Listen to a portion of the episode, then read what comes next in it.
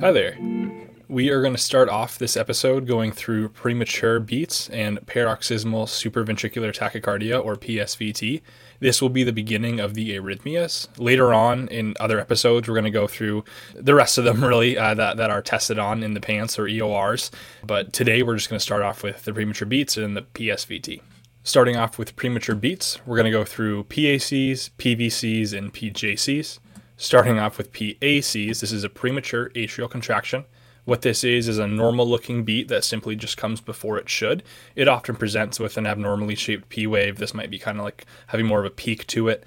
They may occur in normal hearts with or without precipitating factors. That could be like coffee, tea, alcohol, or it can actually be a sign of cardiopulmonary disorders as well. So just because you see a PAC on an EKG, it doesn't necessarily mean that everything's okay. It is very common to have these, but it doesn't necessarily mean that you can rule out uh, some kind of cardiopulmonary disorder just because they are so normal. One good way to, I've noticed one good way to kind of differentiate between where a contraction or where uh, an impulse of the heart is coming from is looking at the QRS wave. When looking at a PAC, what you're going to see is an early narrow QRS in contractions that are originating in the ventricles, or something like with Wolff Parkinson's White, which we'll go on later, WPW, you'll actually see a wide QRS. So that will come along more in conditions we'll go on later. But keep in mind right now, because this contraction is originating in the atria and then shooting down into the rest of the heart, it's going to be an early narrow QRS. There is a particular pulmonary disease that PACs are more common in, and that's going to be COPD. So if you're asked a question about what kind of pulmonary disease are PACs common in, or vice versa, it's going to be COPD. In patients with a heart disease, frequent PACs actually might precede a PSVT, a fib, or a flutter. And then there are some different subtypes of PACs, and this could include atrial bigeminy or atrial trigeminy bigeminy is a PAC consistently after each normal cardiac cycle, and then trigeminy is a PAC consistently after every two normal cardiac cycles. So that really does actually go over PACs. I'm going to get more into the treatment of these in just a little bit, but I kind of want to go over the general things like I just said about PACs, PVCs, and PJC. So now going into PVCs, this is a single ventricular impulse caused by re entry within the ventricle or abnormal automaticity of ventricular cells. They're extremely common in healthy patients and in patients with heart disorders. So remember, like I said, with PACs, you're going to have an early narrow QRS. In PVCs, you'll have an early wide QRS. Again, remember that this impulse is coming in from the ventricles. If it's caused by some kind of this re-entry or this additional contraction occurring in the ventricular cells, it's going to have this wide QRS. There's going to be no P wave seen. And you can think about this because it's kind of overlapping, or not, not overlapping, but skipping the atria and going right to the ventricles you're going to want to look for multiple PVCs so you could have like greater than 10 per minute. That's a little bit more concerning for sure. And then they might be symptomatic or cause palpitations, and sometimes you don't feel them at all. So it's kind of interesting. People will often describe this as feeling like your heart flip flopped in your chest. There is a valvulopathy that is more commonly associated with PVCs, and it's going to be mitral valve prolapse. And just like with PACs, there is ventricular bigeminy and ventricular trigeminy. So, same kind of deal. PVCs and bigeminy consistently after each normal cardiac cycle. In ventricular trigeminy, PVCs consistently after every two normal cardiac cycles. The only difference in the name of that is, you know, atrial bigeminy is with PACs as well as the trigeminy, and then ventricular bigeminy or trigeminy is with PVCs. Then we can look lastly at PJCs, so these are premature junctional contractions. They occur when there's kind of this irritable site within the AV node and it fires before the SA node. So Normally, what should occur is the SA node will fire, and then going off into the AV node, and there'll be a slight pause. And because it goes this opposite way, the AV fires before the SA, this impulse interrupts the normal sinus rhythm. They have kind of the following features. So you'll have a narrow QRS complex. Again, in this case, it holds true that if it's coming from the atria, which it is, the SA node and AV nodes are still in the atria, it will be a narrow QRS complex. And then the P wave, so either no P wave or inverted P wave, or a retrograde P wave, which may actually appear before, during, or after the QRS complex. So, what trying to say with that is there's this narrow QRS complex. Okay, so if we're just deciding right then and there between these premature beats, it could be either a PAC or a PJC, right? With PACs, you're still going to see that abnormal P wave. With PJCs, you're going to have this this preceding P wave or this kind of retrograde P wave or inverted P wave looking at the diagnosis for all of these premature beats, we're going to kind of group these together. The diagnosis EKG, that's how you're going to find it. Sometimes you might be doing a Holter monitor, and I mean, that can make sense if a patient's only noticing it at certain times of the day. You might just throw a Holter monitor on them for X amount of hours, whatever is typical for those Holter monitors, and the patient can then come back and we can go over those results um, so we can actually catch it and see what it looks like on an EKG. Additional testing might include like an exercise stress test, electrophysiology study, or an echocardiogram, but generally doing an EKG in clinic or in the office when you're noticing it's happening, or doing a Holter monitor to, to catch those uh, premature beats. Looking at treatment, PACs, usually benign. Normally, you're just kind of providing reassurance for the patient. If it's symptomatic, you can treat it with a beta blocker or a calcium channel blocker. Of those two, beta blockers are going to be the preferred. Looking at PVCs, again, if they're not symptomatic, they're usually benign, not a whole lot to worry about. If they are symptomatic, you're going to look for the cause and treat with calcium channel blockers or beta blockers. And then you might have to consider some kind of catheter ablation if they're refractory to the medications. You know, if the medications can't handle it, you might just need to go in, uh, get a radiofrequency catheter ablation done so they can just get rid of the uh, area of the heart that's causing these PVCs. And then treatment for PJCs, this will most likely come up on exams that have come up for me before. You're only doing treatment if there's greater than 10 per minute or they're multifocal. For treatment, you would use lidocaine or an antiarrhythmic.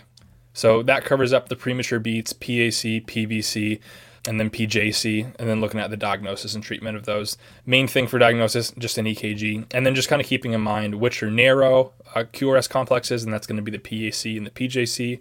Wide QRS complex was the PVC, and yeah, hopefully that's a little bit helpful for for the premature beats. And then next we can go into paroxysmal supraventricular tachycardia or PSVT.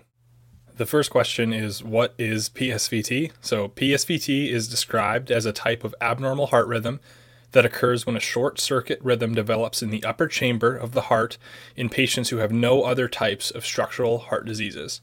This short circuit is caused by one of three conditions and will have a different location and behavior depending on the cause.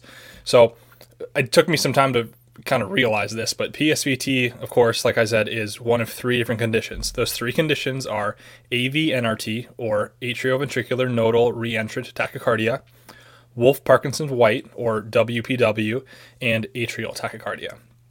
The most common of those is the AV-NRT. This is that type of supraventricular tachycardia and occurs when a small extra pathway exists in or near the AV node. So that's the atrioventricular nodal reentrant tachycardia. That's why it's called that, because it's this extra pathway in or near that actual AV node.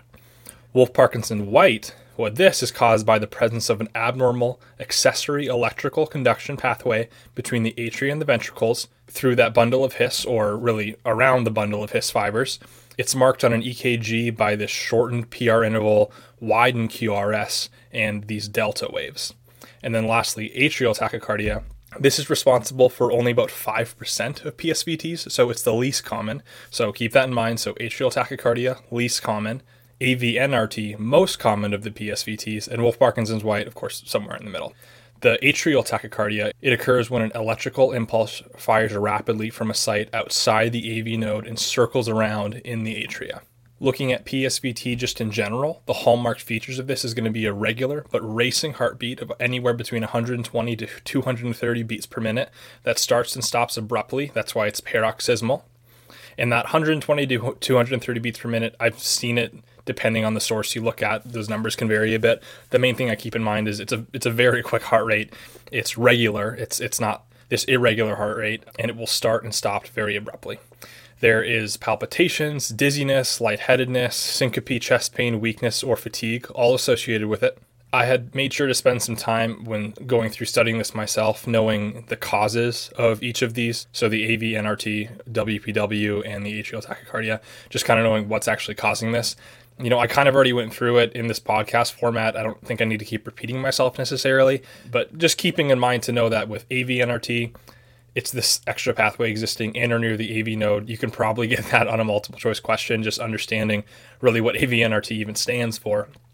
Wolff Parkinson's White, again, the presence of this abnormal accessory electrical conduction pathway between the atria and the ventricles. And then, again, like I said, atrial tachycardia. It's, it's really uncommon. You might not even really be getting any questions about this, but it's just this other electrical impulse firing rapidly outside of the SA node, but it's circling around the atria.